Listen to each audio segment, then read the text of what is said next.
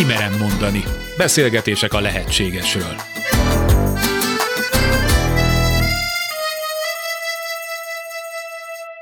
Összeesküvések mindig voltak, ahogyan biztos tudás hiányában összeesküvés elméletek is.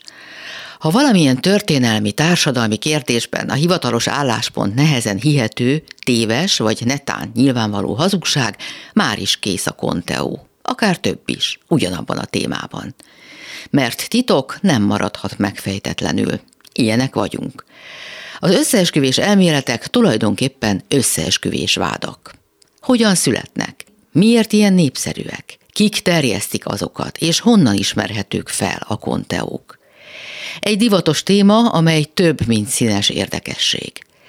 Sugár Ágnes vagyok, köszöntöm Önöket. Ja, és hogy hogyan ne legyünk mi magunk összeesküvés elméletek áldozatai? Vagy ez képtelenség? Akikkel mindezt megbeszéljük, Majer Máté történész, pszichológus, család- és párterapeuta, és Tarbence László kulturális antropológus, filozófus, buddhista tanító. Napjainkban nyugodtan mondhatjuk, hogy a konspirációk korát éljük. Ez szerint a gondolkodásmód szerint minden tény képlékeny, semmi sem biztos, a világ fekete-fehér, jókra és rosszakra osztható, és a harc állandó a két oldal között. Az ők, vagyis a rosszak mindig egy jól szervezett szűk csoport, mi pedig a becsapott többség, a megvezetettek, a megvezethetők vagyunk. Ez most egy nagyon egyszerű képletleírás volt az összeesküvés elméletek működésére.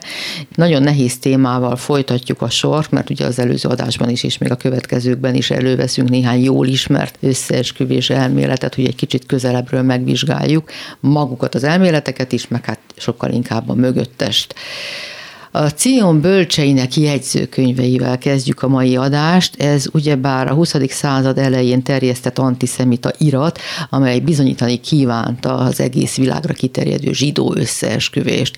Tisztában vagyunk vele, hogy ez egy rendkívül érzékeny téma, de muszáj beszélni róla, mert rendkívül nagy hatású. Többszörösen bizonyították, hogy hamisításról van szó, a világ antiszemitái mégis hisznek a hitelességében. A jegyzőkönyvek szerzője néhány alapinformációt hagy mondjak el, és hamisítója pontosan nem ismert, több szakértő szerint a cári titkos rendőrség köreiben keresendő. Párizsi részleg vezetője, bizonyos Racskovszki és asszisztense Golovinski munkája, ők ketten a leggyanúsabb elkövetők, és ezzel második Miklós cárt akarták meggyőzni a liberalizmus káros miben létéről. Hogyha a történelmi léptékben nézzük, akkor az antiszemitizmusnak talán két nagy korszaka van. A középkori antiszemitizmus, a pogromok ideje Oroszországban nagyon sok ilyen volt egyébként, tehát nem véletlen a cári titkos rendőrség munkája. Az ugye a Krisztus ölés miatt, tehát a bűnös nép, aki megölte Krisztust, aki egyébként szintén zsidó volt, de ezt elhallgatják. A modern antiszemitizmus az pedig már faj alapú. Arra egy reflexió, hogy a zsidóság messze megelőzve a modern nacionalizmust, képes volt arra, hogy évszázadokon keresztül, bár szétszórodva a világban, de mégis egy közös identitást képviselve, sokak számára példaértékűen képviselve, nem vegyült el, nem olvad föl a nemzetállamokban. Mondjuk nem is nagyon olvadhatott föl, mert hogy a, aki nem volt ugye keresztény, azt általában hátrányosan különböztették meg, tehát a többségi társadalom mindent meg is tett azért, hogy egyébként ne tudjanak beolvadni. De ezek az egyébként valószínűleg a folyamatos kisebbségi helyzet, sokszor üldözött helyzetből is egy identitást gyúró és egyébként egymást segítő emberek, ugye a, világ zsidósága gyanúsak lehettek kívülről amikor nem birtokoltak földeket a középkorban, akkor ők egy akkoriban megvetett foglalkozása kereskedő hivatásnak a művelői lettek, és abban egyébként nagyon sikeresek tudtak lenni bizonyos családok, nem minden család, csak néhány zsidó család. És nyilván ez hát irítségre tartott számot, ugye ők lettek a polgárok a nemesekkel szemben, nem kizárólag zsidó polgárok voltak természetesen, de ők a polgárság soraiban találták meg a helyüket a társadalmakban. Aztán a abszolutizmus idejében, meg a késő középkorban ugye különféle állami monopóliumokat bérelhettek, ezzel sok esetben a keresztény egyháznak az anyagi érdekeit sértették. Szóval a felfedezésekkel, és aztán az ott gyarmatosítással és az onnan jövő hatalmas bevételekkel óriási gazdasági súlyra szert tevők között nem egy és nem két zsidó család volt, akik iparosok, már nagy iparosok, tehát nem céhes iparosok, céhen kívülek, vagy pedig kereskedők voltak, és ezáltal nagy hatalomra és politikai hatalomra is tettek szert, amit hát sokan féltékenyen szemléltek. Tehát ez a feudális világképnek egy ilyen ellenpontjaként jelenik meg. Ugye ők ilyen felforgatók, akik próbálják a hagyományos államokat, a királyságokat megdönteni, és mindenféle felelőtlen köztársaságokat csinálni helyette. Összetartók, okosak. Gazdagok, befolyásosak. Tehát, hogy ez mind megjelenik ebben a Cion háttérhatalmat vizionáló, egyébként antiszemita világképben. Máté gyönyörűen összefoglalta, mégis egy-két kulturális adalékot hagyd tegyek csak hozzá, hogy mondod igen, hogy két korszakát meg kell különböztetni az antiszemitizmusnak, és hogy a középkorit mondod, én kicsit még korábbra tenném, tehát már a római korban is kialakult, amikor Róma áttért a keresztény hitre. Már ott jelei megjelentek ugye a zsidó üldözésnek, hogy miért vesztél később ugye a zsidóság az őshazát, az ígéret földjét? Hát azért, mert ugye a megváltott az Isten fiát gyakorlatilag megölik, és hát ez a, ez a büntetés, hogy nincs otthonuk, és onnantól kezdve a zsidóság, aki ugye egy második exoduszt, egy második diaszporát él meg, és szétterjed a világban, semmi másra nem törekszik, mint hogy valahol újra hazát találjuk. És ott van végig ez a gondolat, hogy hol lesz ez az új haza, tehát ez szüli valahol ezt a paranoiát mindig, hogy ahol a zsidóság megteremszik, ott le fog telepedni, és ott gyakorlatilag létrehozza a második zsidó államot. És még egy dolgot tennék hozzá, amit az előbb mondta, hogy a kereskedés, amit mások nem vállaltak szinte jelképesen ugye az, hogy az áruló, a júdás az pénzért árulja el a megváltót, onnantól kezdve a pénz az meg van bélyegezve, mint egy sátáni eszköz, ami a gonoszságnak, a megrontásnak, és mindenki, aki pénzzel foglalkozik, és onnantól kezdve pénzváltó vagy kereskedő, ez ördögtől való, pusztán erre a szimbolikus aktusra visszavezetve, Tegyük hozzá, ez nagyon képmutató dolog, mert, mert a, a katolikus egyháznak a, a pénzváltói és a bűnbocsájtó cédulák és minden elképesztő gazdagság összpontosult a katolikus egyházban is, és számtalan leágazása lesz ennek, majd fogunk a templomosokról is beszélni például, tehát, hogy miért lesz üldözött ez a nép? És abban a pillanatban, hogy valahol megerősödik és meggazdagodik, és hogy mondod, a műveltség, a kultúrának a képviselője, ezt onnantól kezdve rögtön ráhúzzák a keresztény megváltónak a megölésének a kollektív bűnét. Most ugye a kultúrtörténetét és a történelmét járjuk körbe, hogy keretbe helyezhető és érthető legyen. Ugye a pénzváltásból nőttek ki a bankok. Így van. És nagyon sok bankház az egyébként zsidó származású családok kezében volt, és ezek királyoknak, császároknak hiteleztek, tehát óriási hatalmuk volt. Ezáltal veszélyessé váltak. A másik, hogy amikor viszont elkezdett világiasodni a 19. században a nyugati világ, akkor elindult az a folyamat, hogy addig az nem volt lehetséges, hogy elkezdtek zsidók kikeresztelkedni. Igen.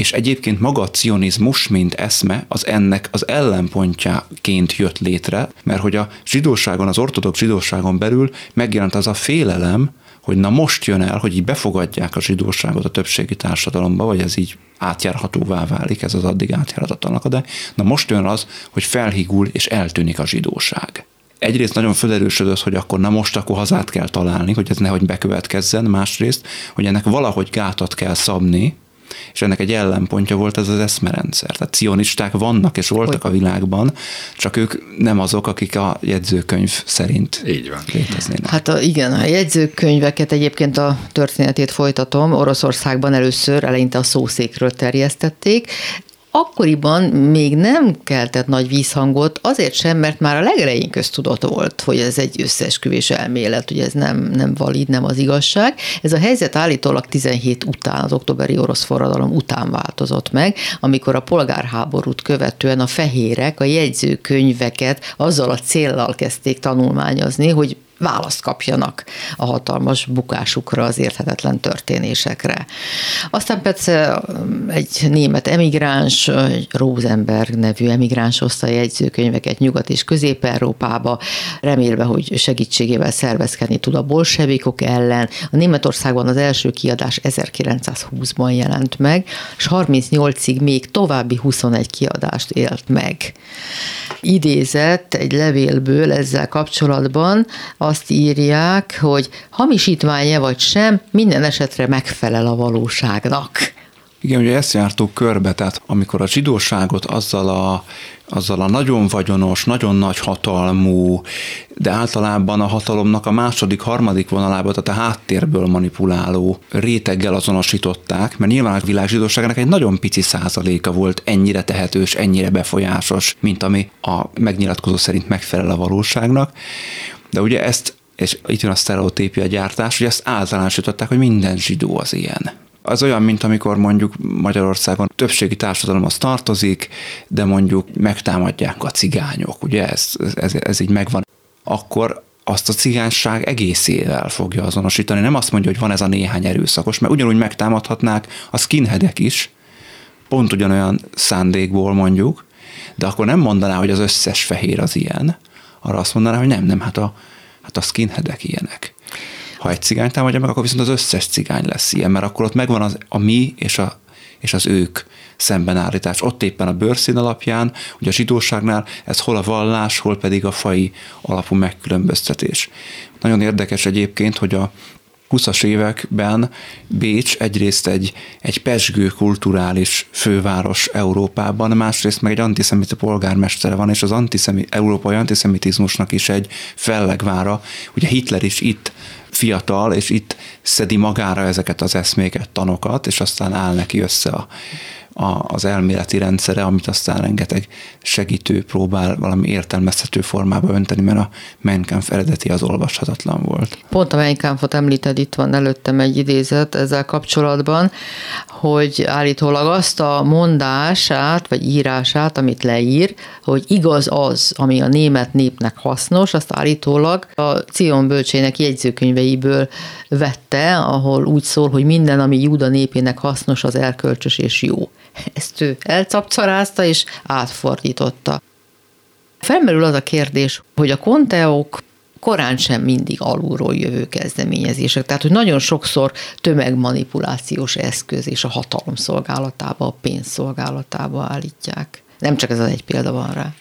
Azon túl, hogy ez, ez a konkrét jegyzőkönyv, ez a világ szégyene, ha már ez a mushroom cím, hogy kimerem mondani, én még egyszer kimondom, hogy ez a világ szégyene, de ilyen pseudo-evangéliumok, ilyen meghamisodott szentiratok, amelyek akár ellene szólnak bizonyos népeknek, népcsoportoknak, sajnos nem csak európai jelenség, hanem a világtörténelemben végtelen sok ilyen született, ami bizonygatja ugye akár egyetlen egy népcsoport, vallási közösség felsőbbrendűségét, és az éppen kiszemelt nemzet, népcsoport, vallási közösségnek a, az alsóbbrendűségét. És ezért nagyon-nagyon kell vigyázni, mert hogy mi ennek az egésznek az alapja. Ugye itt most Máté olyan szépen elmondta, hogy csak ismételni tudnám, de az a gazdasági erő fölény, ami mondhatjuk, hogy az európai zsidóságot a 19. század végére jellemezte, de ez évszázadok alatt történt így. Hát, bocsánat, a zsidóság egy pici részét. Egy pici nem az egész. Ez világos, csak amit az előbb mondtuk, hogy van egy ilyen általánosítás, egy sztereotipizálás. Mondtad a cigánysággal kapcsolatos, ugyanilyen kortárs előítéleteket itt a magyar társadalomban, hogy elképesztő az a fajta felületes általánosítás, ami a cigányságot egy teljesen valótlan címben tünteti fel. Akkor most álljunk is itt meg egy picit, hogy ezt miért csináljuk, erre miért van szükségünk, hogy egyetlen példából, ami lehet, hogy nem is velünk esett meg, mert ha velünk esett meg, az érzelmileg lehet olyan traumatikus, ami hajlamossá tesz minket, hogy egy pillanatig behúzzon ebbe az általánosításba. De még csak nem is velünk esik meg, csak halljuk és élünk ezekkel az általánosításokkal. Már aki él. Hát ez egyrészt a félelmeinkről szól. Tehát amikor a, amikor a nácizmust az erővel azonosítjuk például, akkor el szoktunk arról feledkezni, hogy a náci az fél a zsidóságtól. Így rá, és fél tőle. Amikor mondjuk a, cigány ellenességről, az ilyen jellegű fai előítéletekről beszélgetünk, de mondhatnánk az afrikaiakkal vagy az arabokkal szemben itt, ott is a félelem van e mögött. Mert ha nem is velem esett meg, csak tudom, hogy a szomszédnéni unokájának a nagymamájával az történt, hogy a kis zsákfaluba, ahol a, beköltöztek a cigányok, bementek és kifosztották és megölték, és ez velem is megtörténhet, vagy az én nagyszüleimmel is megtörténhet, emögött egy félelem van. Tehát amikor ehhez a témához közeledünk, akkor nem csak a gyűlöletet érdemes nézni, meg a haragot, hanem a félelmet is. Ennek a kulcsa én szerintem a félelem felől van, és nem a gyűlölet felől valaki magában ezt tetten éri, hogy hajlamos ilyen sztereotípiáknak felülni, ilyeneket hangoztatni, és ő maga is érzi, hallja, hogy nem lehet teljesen igaz, nem komfortos tőle, mégiscsak mondja, vagy magáévá teszi, az hogy tud ezzel ellen ő maga védekezni, ő maga ellen? Én Mátéval teljesen egyetértek, és hagyj erre rá, hogy a gyengeség van emögött az, hogy az önmagába vetett bizalom és az ön becsülése veszik el, ad esetben egy nemzetnek, egy kultúrának. Akár most itt a migrációs válság kapcsán, hogy miért van ez a félelem a Szíriából bevándorló perzsa titánoktól? Hát azért, mert egy olyan elképesztő erős rasszról beszélünk, akik 5000 éve itt vannak a Földön, és azóta lakják Mezopotámián. Ehhez képest a mi európai kultúránk az egy gyermekdet civilizáció, és az a félelem, hogy hát egy sokkal erősebb nemzet, vagy egy sokkal erősebb kultúra majd idejön és eltörli a miénket. Hát vagy egy egészen más, mert nagyon sokan szerintem ezt sem tudják, amit most elmondtál róluk, csak egyszerűen nagyon mások, mint mi. Hát igen, igen. Tehát más, teljesen más kulturális normákat hoznak, más civilizációs közegből érkeznek, és bennünk a félelem van, hogy nem bízunk saját erőnkben, a saját erősségünkben, és azt elfelejtjük mindig, hogy a német birodalmat a félelem építette. Nem az erő, az, a, tulajdonképpen az erő pont az lett, hogy arra húzzák rá, hogy legyetek erősek, és akkor ahhoz, hogy erősek legyetek, ahhoz gyengéknek kell kikiáltani valakit, és ugye, ahogy már korábbi adásokban beszéltünk róla, ellenséget kell ehhez készíteni. A skinheadek is félnek? Persze. Persze. Azok a nagyhangú, gátlástalan emberek? Hát nem maximálisan gátlástalanok ők egyébként, de igen, ők nagyon félnek. Tehát nekem volt olyan osztálytársam, aki aztán skinhead lett egy időben, nem is egy, azért, mert elvették a telefonját, azért, mert megverték a cigányok. Ugye most az ő terminológiáját használom, mert hogy neki ez volt az élménye.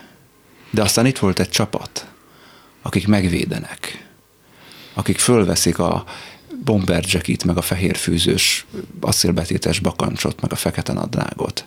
És hogyha engem bántanak, akkor ők jönnek, és akkor szétverik az egész telepet akkor megvédenek. Ugye ugyanez van a, a betyársereg, meg magyar gárda, mindenféle utóformációi mögött is. Tehát a szélső jobb oldalon ott nagyon sok félelem van. Mit tehetek akkor, hogyha én ilyesmit élek át? Azon kapom magam, hogy én is félek, és éppen ezért hajlamos, hajlandó vagyok meghallgatni őket. A te kérdéseid, az előző is, meg ez is egy picit arról szól, hogy hogy van a kiút ebből.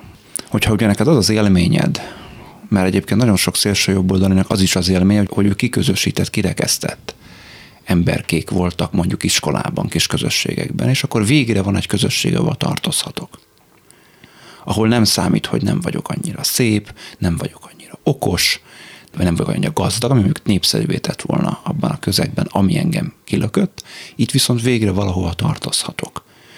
Ugye ettől az embertől elvenni azt, hogy akkor ő végre tartozik valahova, mert ő ezt így élné meg, az neki nem biztos, hogy segítség.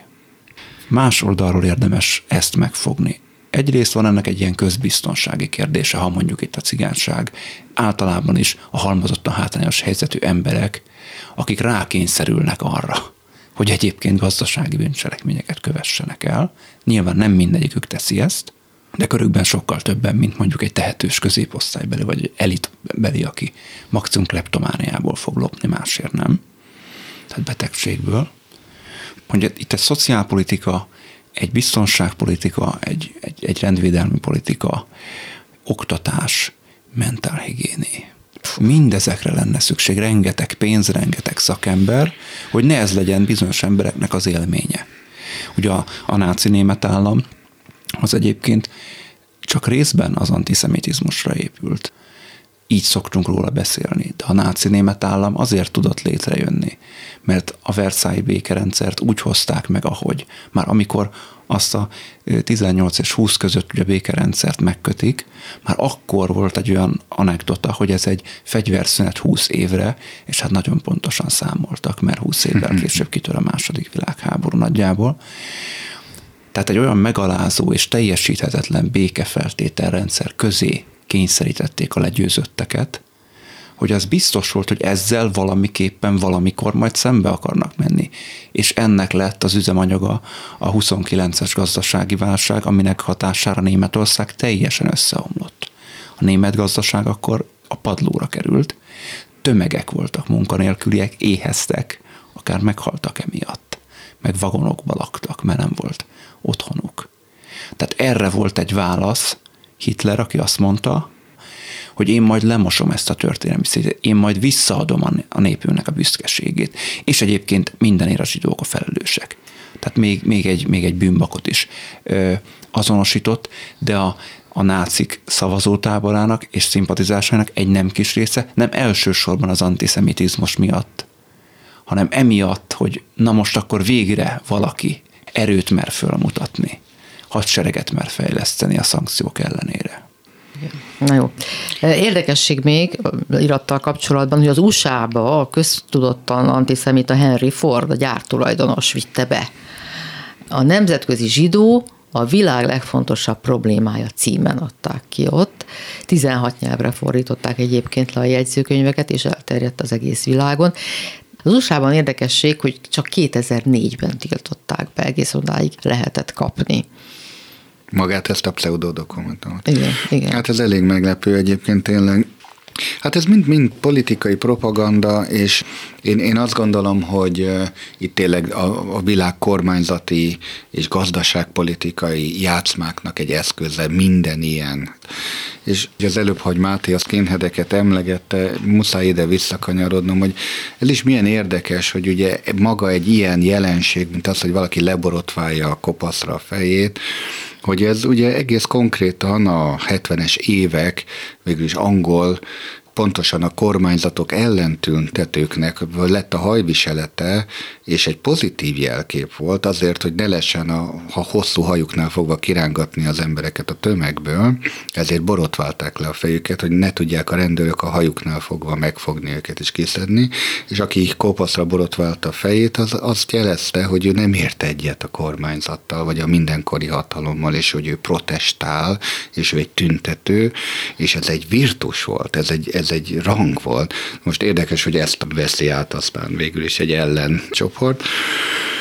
Minden ilyen típusú megkülönböztetés, mindegy, hogy kire irányuljon, mélyen elítélendő, és általában, ahogy nagyon érdekes, hogy egy ilyen pseudo dokumentumról az a nyilatkozat születik, hogy mindegy, hogy maga a dokumentum nem igaz, amit tartalmaz, az viszont rávilágít az igazságra, Hát ezzel azért nagyon óvatosan kell bánni, és az a hermeneutikai kényszer, hogy hol született, miért született, kik hozták létre, milyen cél, miért viszi Henry Ford Amerikába, mit akart ezzel ott elérni, kiknek az érdekcsoportjait akarta gyengíteni ezzel, ez az igazi kérdés.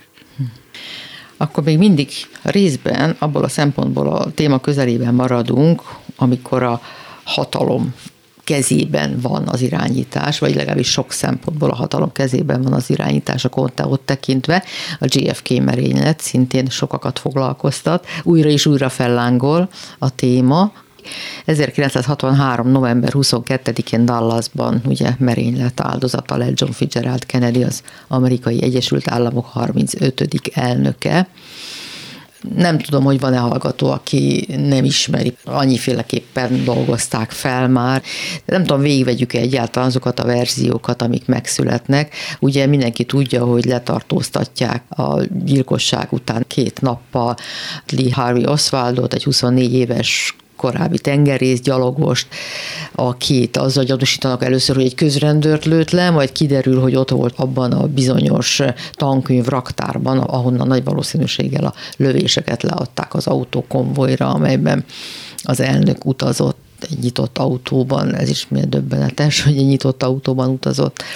Szóval, hogy már talán a dolog leírásába is keverednek folyamatosan a konteók. Hány lövés volt, Egy ember lőtt, csak az Oswald, vagy két helyről lőttek. Ezt az Oswaldot felhasználták csak, és egy báb volt, és nem is lőtt egyáltalán, vagy csak a vakvilágba kellett lőnie, ez volt a dolga, és valaki teljesen pontosan leadott lövéseket, amik célba értek. Már itt is teljes a zavar. Igen, ugye nagyon érdekes volt, hogy fölvezetted a kérdést, hogy hát szerinted nincs olyan hallgató, aki ne ismerné pontosan a történeteket. Szerintem olyan nincs, aki ismeri, tehát hogy annyi változata van, hogy igazából nem tudjuk, hogy pontosan hány merénylő volt, és pláne, hogy miért követték el a merényletet.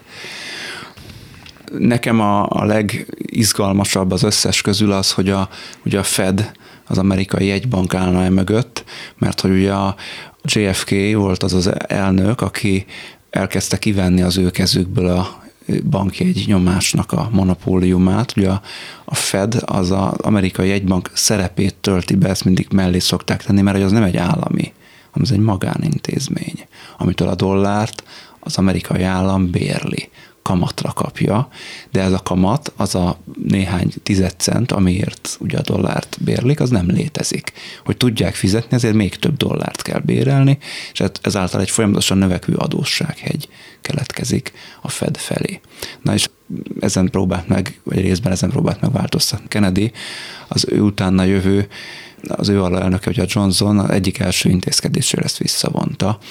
Tehát Kennedy mit intézett ebben a alig több mint két-két és fél évben a Feddel szemben? Hogy azt hiszem a kettő meg az öt dollárosokat, jól emlékszem, hogy azokat kivette, azoknak a nyomási jogát kivette a Fednek a kezéből. És a pénzügyminisztérium alá akarta rendelni.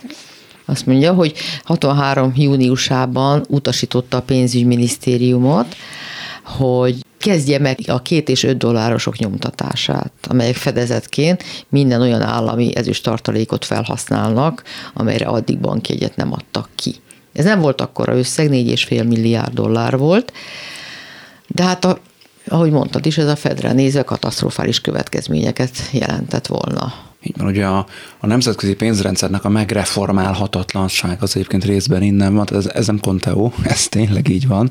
És ugye amikor azt nézzük, hogy ugye miért van ez a növekedési kényszer a kapitalizmusban, ami egyébként sok egyéb mellett civilizációs betegségekhez, az életmódunkra való hatása miatt, illetve ökológiai problémákhoz, ugye a környezetünkre való hatása miatt. Ugye megjelenik, szóval hogy, ez, hogy miért van ez a növekedési kényszernek, az egyik, nem az egyetlen, az egyik oka az pont az a pénzrendszer, ami egy folyamatosan inflálódó és, és ezáltal egy növekedést kényszert generáló pénzrendszer, hogyha az olaj lobby az képes volt elérni, hogy az ökológiai válságot ne vegyék komolyan, és olyan tudományos kutatásokat tudtak finanszírozni, és ezeket elterjeszteni, akkor a, nála sokkal hatalmasabb pénzügyi szektor, akkor azt gondolhatjuk, hogy akár elnököket is megölethetne, tehát akár ez még igaz is lehetne. Aha, tehát neked szimpatikus az, az elméletnek az a része, hogy akár a Fed lehetett a hátterében ennek a merényletnek, hát mert nagyon nem, is érdekükben állt. Semmiképp nem szimpatikus, de hihető. Jó, értem. Ez egy csak a sok közül. Bence, neked melyik feltételezés Teljesen más dolgot hoznék ide, de talán azért, mert érdekes. Mondtad, hogy hát senki nem tudja, hogy ez a merénylet egyáltalán hogy történt hogy ugye nem egy ember lőtt rá, hanem legalább kettő, az szinte bizonyos, mert ez a videófelvételekből is látszik, hogy két lövés éri ezt a testet. De hogy pont ennek az Oswaldnak, akit ugye aztán két napon belül el is tesznek lábalól, aki egy szerencsétlen, nagy valószínűséggel egy felültetett figurája ennek a történetnek, Pont később a CIA elemzi, hogy már az előző adásban említettem, a nyilatkozatait, mégpedig úgy, hogy meghallgatják visszafelé ezeket a nyilatkozatokat, és ezekben rengeteg rejtett üzenet van egyébként, hogy nem is két gyilkos, hanem három gyilkos volt. Na például. de gondolod, hogy az Oswald tudta, hogy hány gyilkos van, ha ő csak egy balek?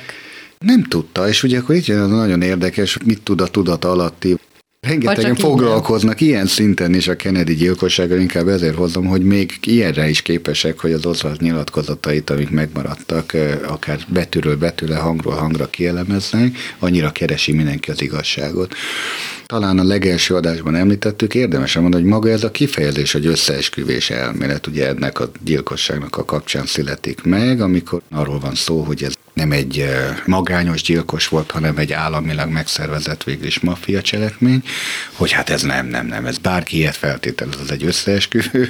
Én azt gondolom, amit a Máté mond, az nagyon valószínűsítheti a, a valódi okot. De nézzük meg a többit is, mert Jó, azok és is akkor hagyd mondjak még egyet, hogy igen, én tudod, hogy az Apollo missziók nagy kedvelője és űrkutatás hívő vagyok, és a másik indok, amit szoktak sokszor emlegetni, az az, hogy azért ölték meg a Kennedy-t, mert ezt az Apollo programot ő minden kitűzte, mint célt Amerikának, és ez akkora gazdasági nyomást, illetve egy olyan űrversenyt kezdeményezett, amiben bizonyos értekcsoportok nem akartak beszállni, nem akartak a Szovjetunióval a hidegháborút az űrre is kiterjeszteni, mert itt erről volt szó, hogy elindul a csillagok háborúja. Ez volt a valódi Star Wars, az igazi csillagok háborúja, hogy a földi helyszínről az űrbe kerüljön ez a fajta háborús konfliktus, és ennek nagyon-nagyon sok ellenzője van.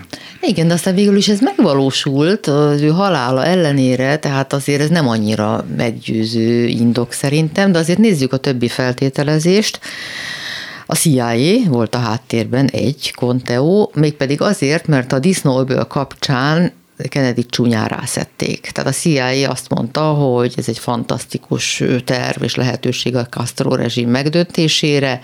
Mindenféle bizonyítékokkal is előálltak, amit ő egy ponton túl elfogadott, aztán a nagy kudarc mégiscsak azt igazolta, még állítólag azt is igazolta, hogy a bizonyítékok is hamisítottak voltak, amivel rászették, és hogy ezek után állítólag Kennedy azt mondta Clark Cliffordnak, a külföldi hírszerzési főtanácsadójának, hogy valami nagyon nincs rendben a CIA-val, és szeretné tudni, hogy mi az, ami nincs rendben, ezért szétszedi és alaposan átvizsgálja őket. És az igazgató a CIA akkor igazgatója mindent el is követett állítólag, hogy a Warren bizottságban, amely ugye azért jött létre, hogy kivizsgálja a történteket, bekerüljön, és így aztán mindenen ott legyen az ő tekintete. Ez sem hangzik kiteltelennek, hiszen a CIA meglehetősen nagyhatalmú és jól szervezett.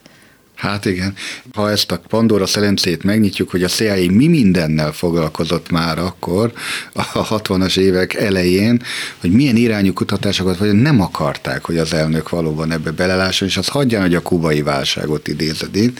De a CIA-nek, hát ahogy a múltkor is már idéztük, ekkor folytak legaktívabban az emberi pszichére, emberi tudatra irányuló kutatásai, ez az MK Ultra, amit emlegettünk múltkor, hogy hipnózissal, LSD-vel hogyan lehet az az emberi személyiséget átprogramozni, hogyan lehet a tökéletes katonát létrehozni, amit ma mindenki csak a Marvel filmekből ismer, hogy Amerika kapitány, és hogy hogyan fogjuk módosítani, hogy hozzuk létre a szuperkatonát, ezek valódi kísérletek voltak, és ezt a CIA támogatta többek között. Nem akarták, hogy tudjanak akár csak az amerikai elnök vagy a kormányzat arról, hogy ilyen típusú katonai kísérletek vannak, hogy a paraképességű szuperkatonák kifejlesztése Ugye készült ilyen humoros film, Kecskebűvölő, ha ismeritek ezt a filmet, hogy hogyan tudnak akaratukkal megölni katonák másokat pusztán az elméjük koncentrációval, hogy hogyan tudnak úgy információt szerezni távolról, hogy nem lokálisan érzékelnek. A szei mindenre nyitott volt. Ugye pont ezt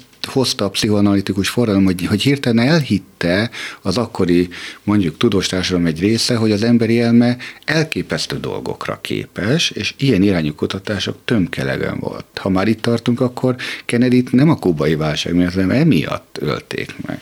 Hát tehát akkor a kubai válság hivatkozás is egy fedősztori. Az is csak egy fedősztori. De lehet, hogy az FBI volt. Ekkoriban is már Hoover volt, jó régóta, 39 éve, a legnagyobb szövetségi rendvédelmi hatalmi erő élén, és Kennedy a hatodik elnöke volt, akit szolgált, és ugye hát köztudottan egy népes, nagy, összetartó ír katolikus család a Kennedyeké, és nagyon utálta őket Hoover, pontosan azért, mert hogy nem akarta a nyomást amit ők viszont nagyon akartak, és csak úgy ugye nem lehetett neki menni az elnöknek, és éppen azért mindenféle anyagokat gyűjtött Kennedynek voltak gyenge pontjai finoman szólva is, például több szeretője is volt, közöttük az egyik egy nyugatnémet állampolgár, aki valójában a stázi ügynöke volt, és a pásztorórák ebből a szempontból meglehetősen veszélyesek, hogy miféle államtitkok hangozhatnak ott el.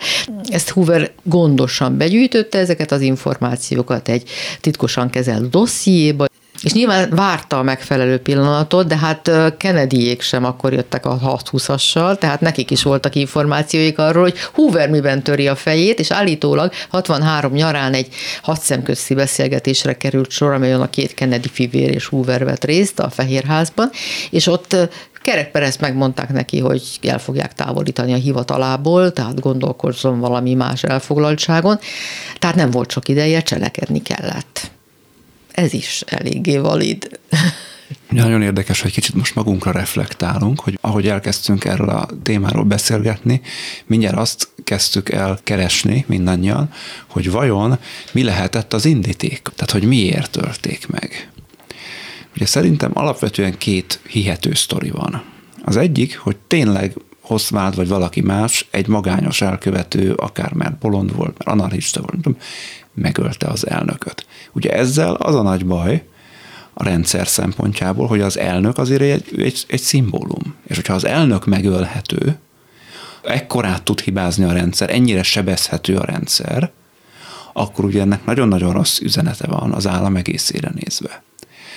Ehhez képest egy picit biztonságosabb azt hinni, hogy valamelyik nagyhatalmú szervezet, akár a CIA, akár az FBI, akár a Fed, akár az Apollo program kapcsán valakik, voltak azok, akik akár a maffia, majd biztos erről is az beszélünk. Is, az is benne lehetett, igen. igen. Mert az ő munkásságukat sem nagyon segítette a Kennedy-nek a, az elnöksége. Tehát, hogy akkor valamelyik ezek közül volt a, a gyilkosság mögött.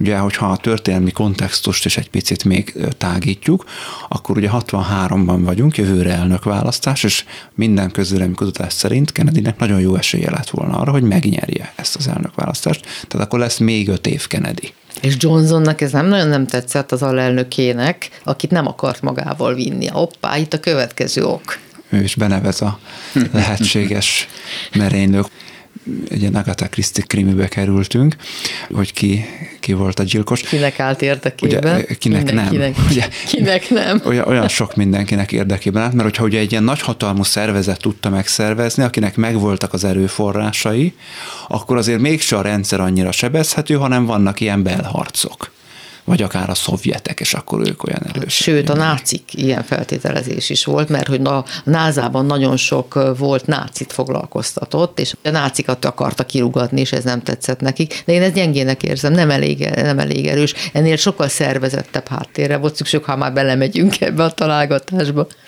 Hát és itt jön aztán az összes és elméletek összes táptalaja.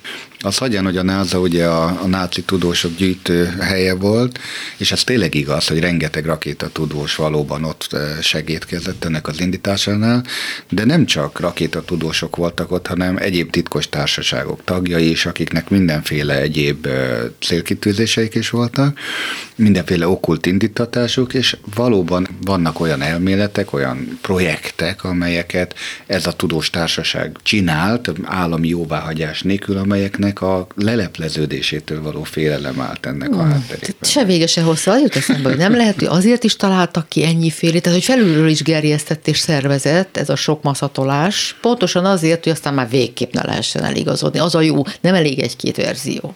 De mindenképpen. Mert az is problémás, hogyha egy őrült elkövető, és ennyire sebezhető a rendszer, az is problémás, hogyha egy nagy hatalmú csoport, mert akkor amiatt sebezhető a rendszer, akkor az talán egy picit árnyalja a képet, hogy akkor azért itt van valami birkózás a háttérben. És ha Agatha Christie gyilkosság az Orient Expressen című darabja jut hogy eszembe, mindenki, mindenki igen, egy mindenki kicsit egy benne volt. Cézárt mindenki leszúrta, ugye? A dolognak az is a pikantériája, hogy azért, ha megnézzük Kennedynek az elnöki munkásságát, nem véletlen, hogy ennyi mindenki haragudott rá, mert ő tényleg csinált valamit, változtatásokat vezetett be, mégpedig nagy horderejű változtatásokat is bevezetett elnöksége idején. Nyilván voltak hatalmas fiaskó is, meg nem volt egy bizonyos tekintetben nézve makulátlan ember, drogokat se vetette meg, nőket se, de hát azért ezzel sok ember van így. De egy elnöktől ugye nem ezt várják. Tehát az elnöki intézmény ilyen értelemben is egy szimbólum, hogy akkor ő a morálisan magasabb rendű férfi általában, mert női elnöke még nem volt az USA-nak, de hogy ő tényleg csinált valamit. Tisztelt a kivételnek, a mai politikusokat nem kell megölni, mert nem csinálnak más, mint az ellenzékük, akik körülbelül bizonyos nagy kérdésekben ugyanazt fogják képviselni, hogyha leváltják őket akkor is. Tudom, hogy volt egy fordulópont, amikor megcsinálta Oliver Stone a JFK filmet. Az újra felkorbácsolta a kedélyeket, meg ezeket a teóriákat újra szülte, de hogy mitől nem tud ez nyugvó pontra jutni, mert azért ez mai napig kérdés marad. Bármint, hogyha a közelmúltban a varán jelentés szigorításának, tiltásának lejárt határideje, és föltártak dokumentumokat, de még, még mindig nem nyugodott volna meg a közvéleménye tekintetben, ezzel együtt sem ha egy teljesen más szempontból nézünk erre az eseményre, akkor Amerika identitásának egy nagyon fontos eleme, hogy itt van ez a nagyon szeretett népszerű elnök, akit megölnek. Az egyetlen elnök, akit hivatal ideje alatt ölnek meg. Azt hiszem Lincoln már nem volt akkor elnök, amikor lelőik. Tehát, hogy ez egy identitásformáló, egy nemzeti identitásformáló élmény hogy miért nem hagyjuk ezt el, ha most itt az összeesküvés elméleteknél tartunk, azért, mert jó egy ilyen régi politikai gyilkosságról beszélni, így 60 év távlatából is, mert eltereli a figyelmet a jelenkori valódi hatalmak gyakorlásától, és addig jó nekünk, amíg ennyire a múltba révedünk, és ezt a múltat de próbáljuk meg feltérképezni, és ott, ottani kétes eseményeket elemezni, és nem azt, ami most zajlik körülöttünk. Figyelem elterelés. Végül. Nagyon jó. Végszó az én utolsó kérdésemhez, mert akkor vickéljünk át a mai korba. Krekó Péter Tömegparanoia című könyvében olvasok a kifejezésről, és ez már jelenkorunk jellemző, ez a post-truth, a valóság utáni szókapcsolat, amelyet elsősorban politikai értelemben használnak, valóság utáni politikának szokták fordítani, és néhány éve a Brexit és Trump elnök kiválasztása környékén terjedt ugye el, és azt fejezi ki, amikor az érzelmek és a hiedelmek nagyobb szerepet játszanak, mint maguk a tények. Egyébként egy nagyon jó mondatot hallottam a minap egy filmben ezzel kapcsolatban, ne hagyjuk, hogy a tények elhomályosítsák a lényeget. Így szólt a mondat. Tehát Krekó Péter írja a Tömegparanoia című könyvében, hogy ezt a kollektív, önkéntes agymosást, ami a mai világunk, főleg nyugati, demokratikus felén zajlik, ezt hívják post politikának, az álhíripar korábban soha nem látott gazdagságban és szabadon virágzik, és hát igen, nagy az érdeklődésre lássuk be. A mai ember, és ez nagyon fontos, olyan okosnak tartja magát, hogy képes megindokolni még azt is, hogy miért ferdíti el a valóságot így aztán szabadon el is ferdíti. Nekem volt ilyen ismerősöm, aki valóban annyira éles látású, annyira logikusan gondolkodó, annyira jó riposztoló ember volt, hogy bárkinek bemagyarázta az ellenkezőjét, bárminek, és volt, hogy maga is elhitte ezt. Tehát, hogy tulajdonképpen az alternatív tények ezért is tudnak virágozni, mert mindenkinek ma már nem csak véleménye van, hanem saját ténye, vagy tényei is lehetnek. És ez a valóság utáni korszak ezekből az alternatív tényekből és álhírekből építkezik. Azért ennek szerintem van egy olyan súlyos mérétege, hogy a 2016 után nagyon-nagyon megerősödött az elit ellenesség a nyugati világban. És ezek a álhírek, ezek segítenek ezt csatornázni és keretek között és mederben tartani. Mert hogyha valóban elitellenes alapon történnének hatalomváltások, annak gazdaságilag nagyon-nagyon sokan, akik ma az elitbe tartoznak, a vesztesei lennének. És helyette egy ilyen áll elit ellenes, mint a Trump, aki egyébként egy dollármilliárdos, tehát az elit része minden ízébe abba született bele. Ebbe a szocializálódott a fogantatás első pillanatától kezdve, tehát hogy őt tartják ugye elitellenes bajnoknak, aki majd nagyját teszi Amerikát ismét. Tehát egy ilyen az elit számára sokkal kevésbé veszélyes figura, mint mondjuk egy Bernie Sanders, aki azt mondja, hogy adóztassuk meg a nagyvállalatokat, hogy igenis át kellene gondolni a gazdasági növekedést, igenis jóléti állam kell, szociális újraelosztás és hasonlók. Az sokkal veszélyesebb. Uh-huh. Tehát, hogy mit gondoltok erről, hogy annyira okosnak hisszük magunkat, hogy bármit meg tudunk ma már magyarázni. És ugye felületünk is van rá, mert szabadon a saját gondolatainkat közszemlére tehetjük.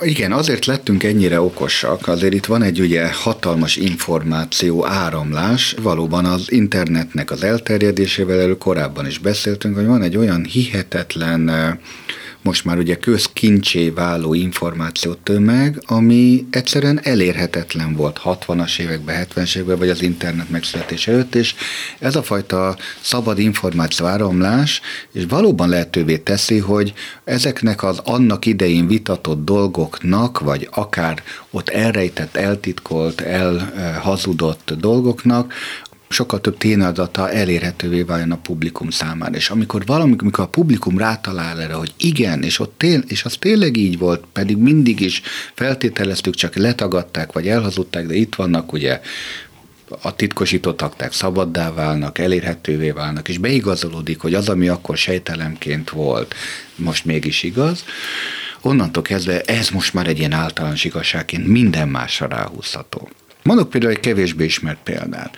Nagyon sokáig feltételezték, ha már itt tartunk, amerikai nacionalizmusról van szó, hogy amikor ugye a Mount Rushmore-nál megfaragták a négy elnöknek a fejét, ott létrehoztak egy ilyen titkos kamrát, az úgynevezett Hall of Records-ot.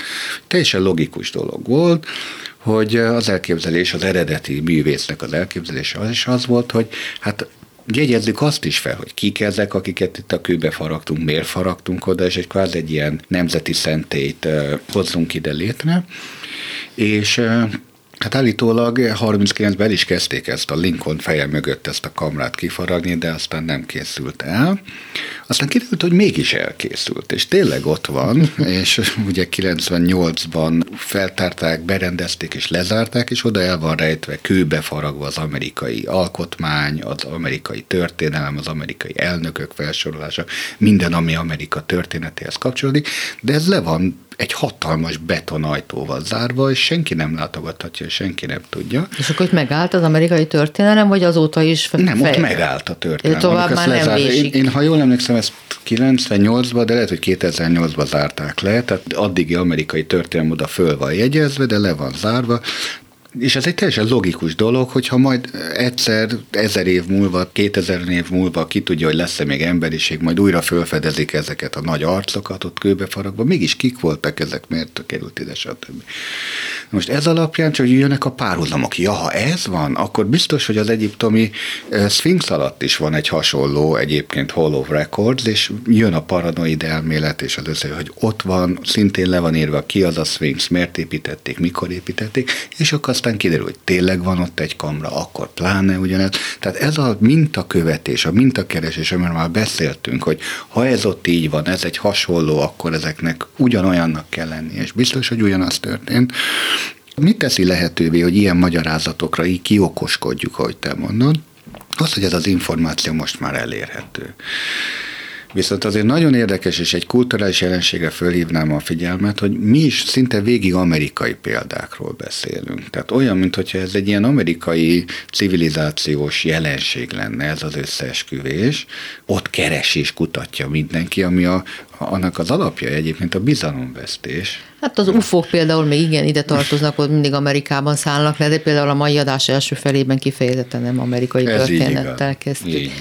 Igen, én itt az információkhoz és az internethez kapcsolódnék, tehát hogy a, azért azt lássuk, hogy a technológiának az életünkre gyakorolt hatása és ezek a nagyon gyors változások, technológiaváltások az elmúlt évtizedekben, és főleg az elmúlt évtizedben, ez olyan fokú tudást kérne tőlünk, amivel nem rendelkezünk, de még csak tanítóink sincsenek, akik megtanítanák, hogy hogyan éljünk ezekkel. Tehát egy átlag ember nem tudja, hogy hogyan ellenőrizzen tényeket. Hogy amit a közösségi média felületén lát, mert a, tudom, akár meg ismerőse kiposztolta, hogy akkor most az hiteles információ, amit elfogadhat-e, vagy nem valószínűleg az alapján fogadja el, hogy azt az illetőt, azt milyen embernek tartja, milyen az ő kapcsolatuk, és utána nem gondolja tovább, hogy akkor, amit ő kiposztolt, az egyébként milyen alapokon áll, van-e mögötte valamilyen bizonyíték. Tehát, hogy egy ilyen, egy ilyen modern autarkia, tehát személyes ismereteken alapuló bizalom, ugye ez jelenik itt meg, és mivel hogy a technológiai fejlődésnek az üteme az nem lassul, hanem gyorsul, ezért azt várhatjuk, hogy az egyre újabb és újabb ilyen ugrások, azok még annyira is felkészületlenül érnek bennünket, mint a jelenlegiek, és azokra meg még annyira se lesznek meg a tanítóink, akik felkészíthetnének bennünket, hogy hogyan éljünk, hogyan használjuk ezeket. Mi most sorjáztuk a régi keretű keltezésű, de ma is ismert összeesküvés elméleteket, tehát arra kell számítanunk, hogy ezek száma csak gyarapodni fog a jövőben, de mi korán sem értünk a nagyon ismertek végére, mert hol vannak még az UFO-k, meg a különböző háttér társaságok, szervezetek. Ezekkel folytatjuk a jövő héten.